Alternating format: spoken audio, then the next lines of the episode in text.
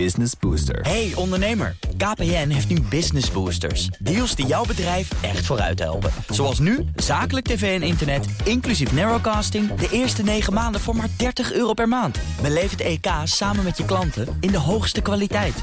Kijk op kpn.com slash businessbooster. Business Booster. Deze podcast wordt mede mogelijk gemaakt door Amdax. Het handelshuis voor de serieuze cryptobelegger. Hartelijk welkom bij de Cryptocast nummer 231 met vandaag de delvers van Bitcoin hebben het moeilijk. Wat is de oorzaak en leidt de veiligheid daaronder? En Banco Santander in Brazilië, een grote bank in een groot land, gaat crypto aanbieden. Aflevering 231 dus van de Cryptocast met een half uur crypto nieuws op de radio. En daarna gaan we door als podcast over capitulatie en de bear market van Bitcoin. Met onze gast, Ture de Meester, econoom, investeerder en bitcoiner van het eerste uur. En hij komt tot ons vanuit Texas. Welkom, Tuur. Dag Herbert, Paul, dank je. Hallo, met een geringe vertraging. En de Paul die wordt genoemd is eh, Paul Buiting. Die zit hier als co-host. Welkom Paul. Hi man. Managing Director van Holland Gold. Wij geven geen beleggingsadvies. Vorm je eigen mening, maak je eigen keuzes. Geef ons niet de schuld. Crypto kan lucratief zijn, maar is ook riskant.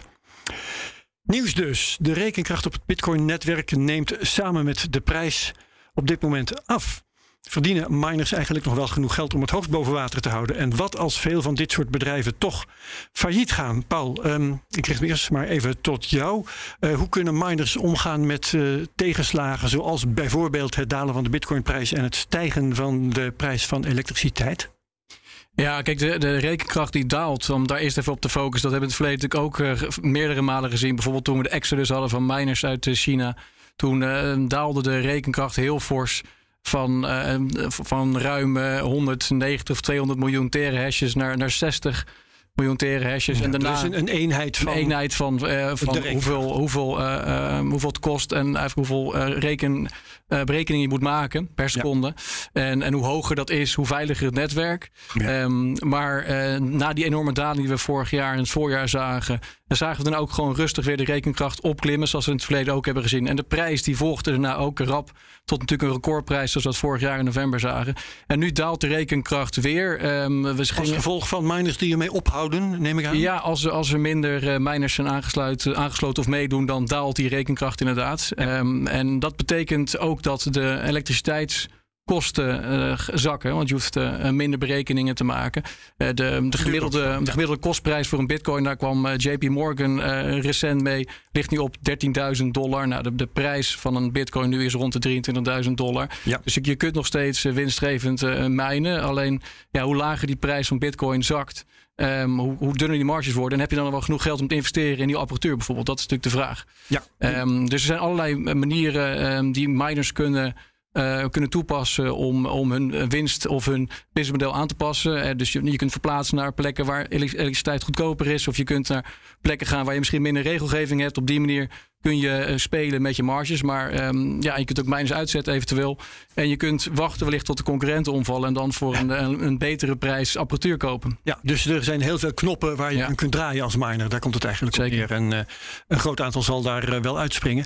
Um, Tuur, jij woont in Texas. Dat is een miningstaat bij uitstek. Zeker sinds China daar grotendeels mee op is gehouden. Hoe is daar de situatie nu qua mining?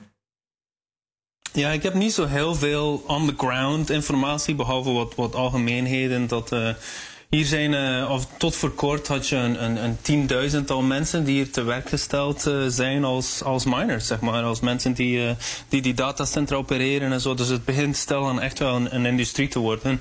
En dat is ja. alleen Texas. Um, en je hebt verschillende profielen van, van miners. Ik denk een van de, de belangrijkste differentiators tussen de miners is, is gewoon schulden. Is hoe, hoe, hoeveel risico hebben bedrijven genomen toen het allemaal goed ging, toen bitcoin 50, 60.000 dollar was. Hoeveel schulden zijn ze aangegaan om meer capaciteit te kopen ja, ja, ja. En, en, en een grotere footprint te hebben. Dus sommigen zullen nog rentelasten hebben ook. Ja, inderdaad. Dus dat, dat is het probleem. En dan ook hebben veel miners uh, bitcoins geaccumuleerd in plaats van stelselmatig bitcoins te verkopen. Dus als je dan op je, weet ik veel, 60 miljoen op de boeken hebt en, en bitcoin uh, daalt tot 20.000, dan is dat plots maar 20 miljoen meer waard. Uh, en dus daarmee kan je veel minder rekeningen betalen. En dan heb je nog het, het, um, de, de uitdaging dat um, veel miners hebben met dat geleende geld dan machines besteld. En die, uh, zoals jullie waarschijnlijk weten, hebben een, een internationaal chiptekort gehad. Ja. Dus vaak werden die machines met veel vertraging geleverd. En dan uh, wordt, is ondertussen het probleem van heb je al voldoende capaciteit, elektrische capaciteit die je kan veroorloven om die machines aan het werk te zetten. Dus veel, veel uh, veel, veel uitdagingen en er zullen zeker weten uh, uh, miningbedrijven over de kop gaan. Er komt een consolidatie.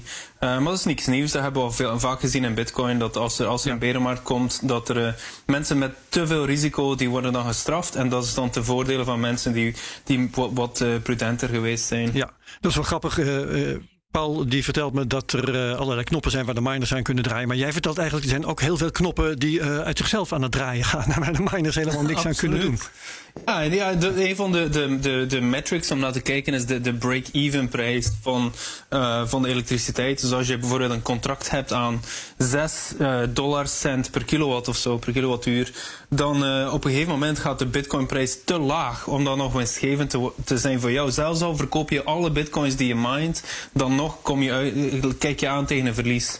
Uh, ja. En, en dat, dat, dat, vang ik nu maar uit de lucht, dat nummer. Maar de, de, ik denk het gemiddelde was iets van 5 uh, cent per kilowattuur doorheen de hele mining sector. En dus als je daar flink onder zit, als jij 3 cent hebt bijvoorbeeld, dan zit je nu heel comfortabel. Dan kan je gewoon blijven minen. De andere miners die over de kop gaan, die zorgen ervoor dat de, tota de totale hash rate van het Bitcoin-netwerk daalt. En dat betekent dus dat door zelfs al uh, vermeerder je je eigen capaciteit niet, dan ga je toch meer bitcoins krijgen, omdat jouw percentage aandeel in de totale markt vergroot.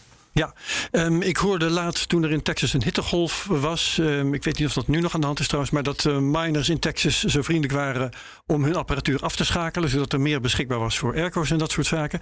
Um, maar dat kunnen ze zich toch vast niet allemaal permitteren. Hoe zit dat? Wel, dat is eigenlijk echt een fantastische win-win situatie die gecreëerd wordt. Want, want bitcoin miners meer en meer hebben dus de koopkracht om zelf een elektriciteitscentrale te bouwen. Om zelf eigenlijk oh. meer capaciteit toe te voegen aan het net. En dus de, de, de, zeg maar de elektriciteitstaart die wordt groter. En natuurlijk voor het overgrote deel van de tijd uh, blijven die miners gewoon bitcoin minen. Dus die, die interageren niet zo heel veel met het elektriciteitsnetwerk. Maar ze zijn er wel op aangesloten. En dus als er dan een periode komt van crisis. Uh, zoals de, we hadden de snowpocalypse toen, er heel, hm. toen het heel koud was. Of als het extreem warm wordt. Dan kan je dus... Um, je miners afschakelen en die elektriciteit die je sowieso genereert, verkopen aan het net. En, er is, en, en de reden waarom ik zeg win-win, is dat in die periodes van crisis, zeg maar 5% van de tijd, dat is het is waarschijnlijk nog iets minder zelfs, mm -hmm. dat is echt een, een, kleine hoeveelheid van de, de tijd de, doorheen het jaar, um, dan, dan zijn ook de elektriciteitsprijzen veel hoger. Dus het is eigenlijk meestal lucratief voor die miners om de, even de machines uh, stop te zetten, elektriciteit te verkopen aan de steden, die dan uh, ervoor kunnen zorgen dat mensen nog steeds uh, de, de AC kunnen aanzetten en zo.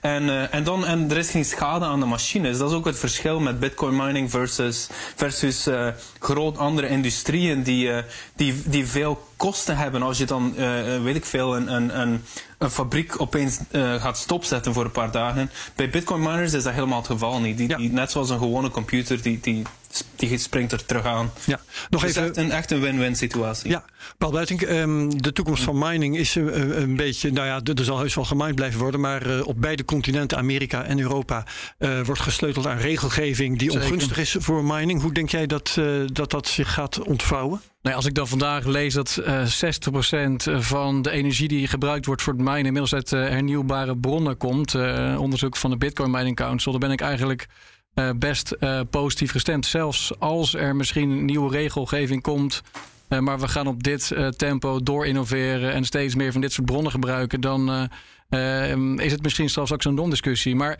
nou, het moet ook realistisch blijven. In de tussentijd ehm, ben ik wel heel erg tegen op die regelgeving die komt. En die Bitcoin eigenlijk um, oneigenlijk en op een verkeerde wijze op, op, op soort van achterstand zet ten opzichte van andere consensusprotocollen. Ik vind het heel belangrijk dat, dat Bitcoin bestaat. En het, het heeft heel veel toegevoegde waarde. En dat daar elektriciteit voor gebruikt wordt. dat is nou eenmaal zo. Maar dat is wat mij betreft absoluut geen probleem. Het is ook heel raar om één bepaalde toepassing. Uh, ja, het is heel willekeurig. Uh, ja buiten de wet te stellen. Om ja. maar zo te. Goed, uh, andere discussie hebben we ook al een paar keer hier uh, besproken. We moeten het gaan hebben over prijzen. Nou, we missen Bert Slachter, die is op vakantie. Uh, we missen deze keer ook Rational Root, zijn vervanger. Dus ik doe het gewoon met jullie twee. De Amerikaanse centrale bank heeft weer een stevige renteverhoging doorgevoerd, 75 basispunten. En de markten uh, haalden opgelucht adem. De bitcoinprijs kreeg een boost, terwijl toch ja, de dollar werd aantrekkelijker.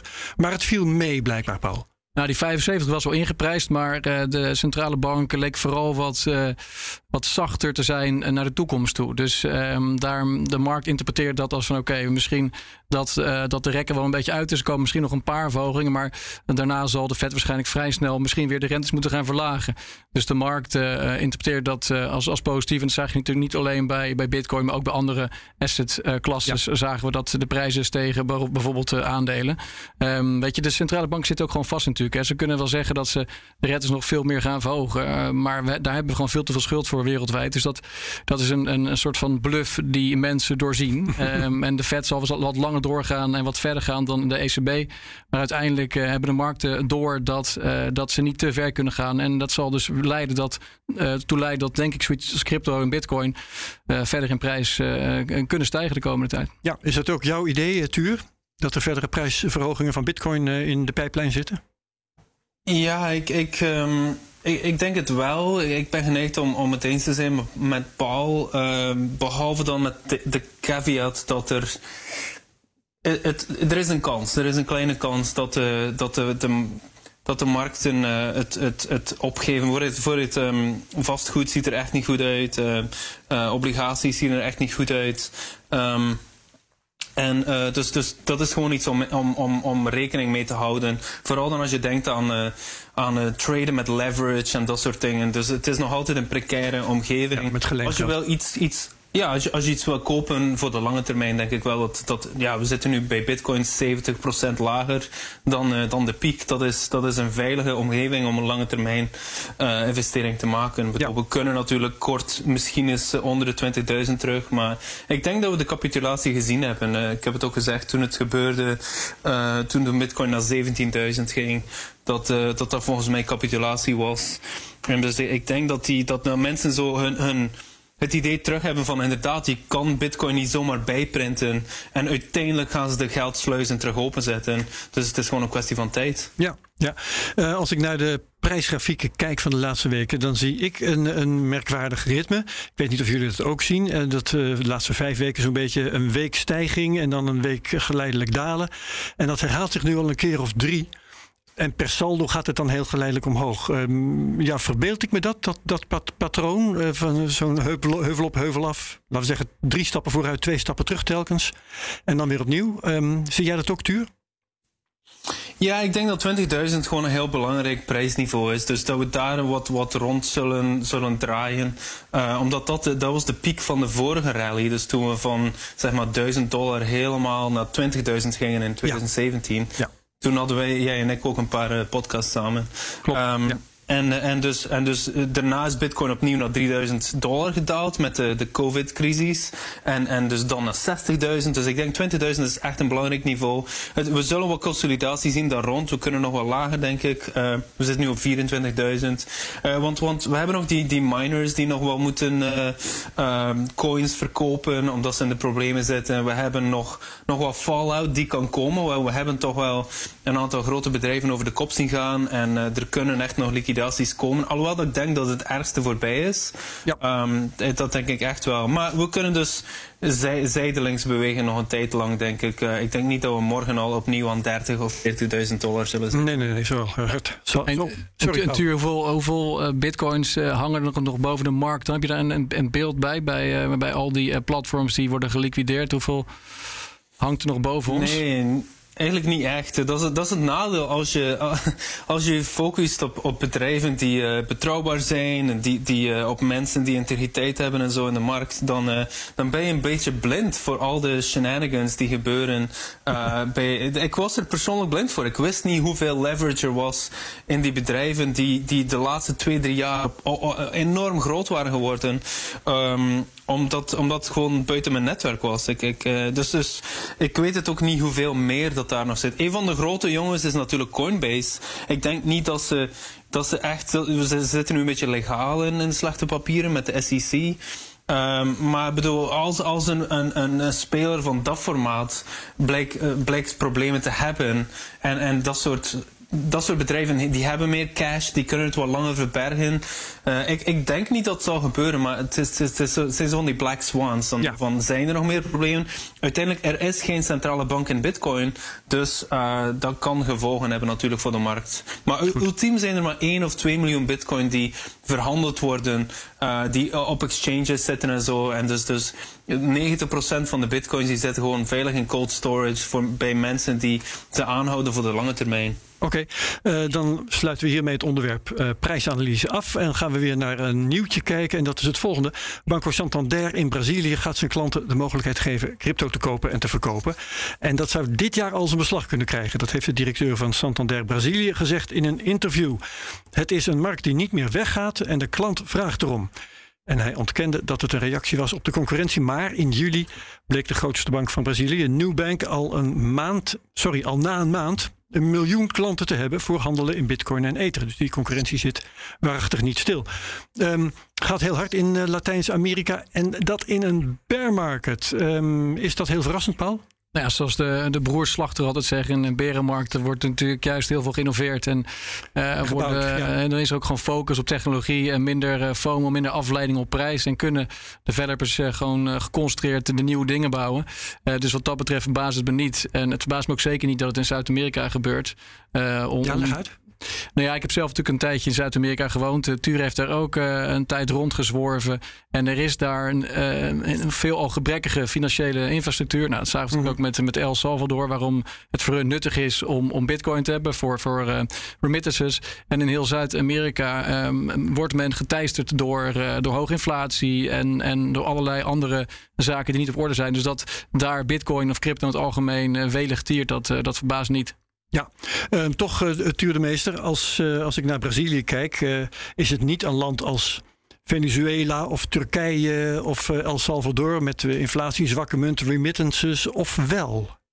Hoe zie jij Brazilië ja, wat dat betreft? Toch, I mean, het is niet zo erg als. Uh, maar Brazilië heeft ook zijn, zijn periodes van hyperinflatie gekend. Het is al ja. wat langer geleden. Ja. Uh, en en um, het is toch niet zo'n sterke munt, real.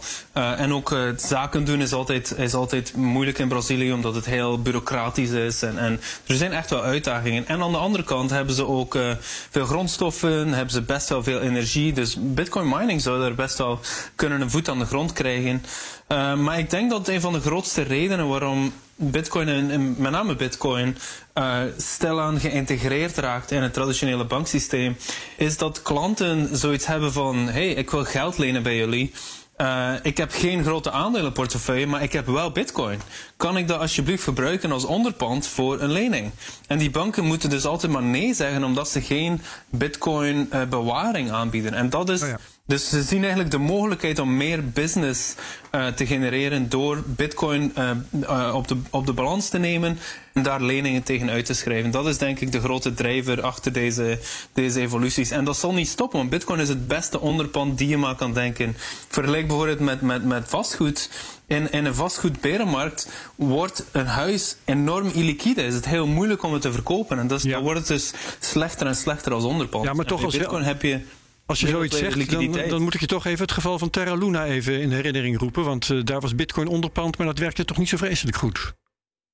Ja, maar dat was een vreselijk fractioneel reservesysteem die, die gedoemd was van in het begin om te falen. Dus ja. dat, dat, die, die, uh, um, ze noemen dat een algorithmic stablecoin. Dus dat is eigenlijk een soort van uh, moeilijk woord om te zeggen van we gaan minder bitcoin aanhouden dan dat we beloven aan de mensen. Het is eigenlijk een piramideschema. Dus, dus dat kan je niet vergelijken met, met uh, het in bewaring nemen van bitcoin als onderpand met, met strikte regels en daar een lening tegen uitschrijven. En als die lening goed wordt afbetaald, uiteindelijk geef je alle bitcoins terug, het onderpand. Zeker, en als die slecht wordt afbetaald, dan kan je een deel van die bitcoin liquideren. Dus, maar de volatiliteit van bitcoin maakt het, het onderpand toch enigszins instabiel.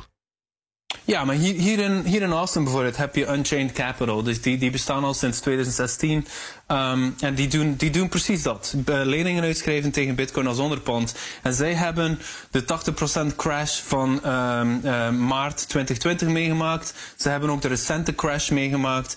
Um, um, um, de crash in de markten. En in geen van beide gevallen hebben ze ook maar één uh, lening gehad die in de problemen kwam. Soms kwam de, het prijsniveau dicht bij de liquidatiewaarde. Mhm. En dan, dan gaan we gewoon bitcoins verkopen. Er is ja. altijd liquiditeit op de bitcoinmarkt. Oké, okay, goed. Dus het is, het is echt het, het, het gedroomde uh, onderpand. Ja, we kijken nog heel even snel vooruit naar de podcast die we zo direct gaan uh, opnemen. twee jaar geleden, je refereerde zelfs al aan eerdere optredens hier in de CryptoCast. Had jij het over een perfect storm voor uh, Bitcoin. Hoe kijk je nu naar uh, de economie en uh, de Bitcoin in relatie tot elkaar?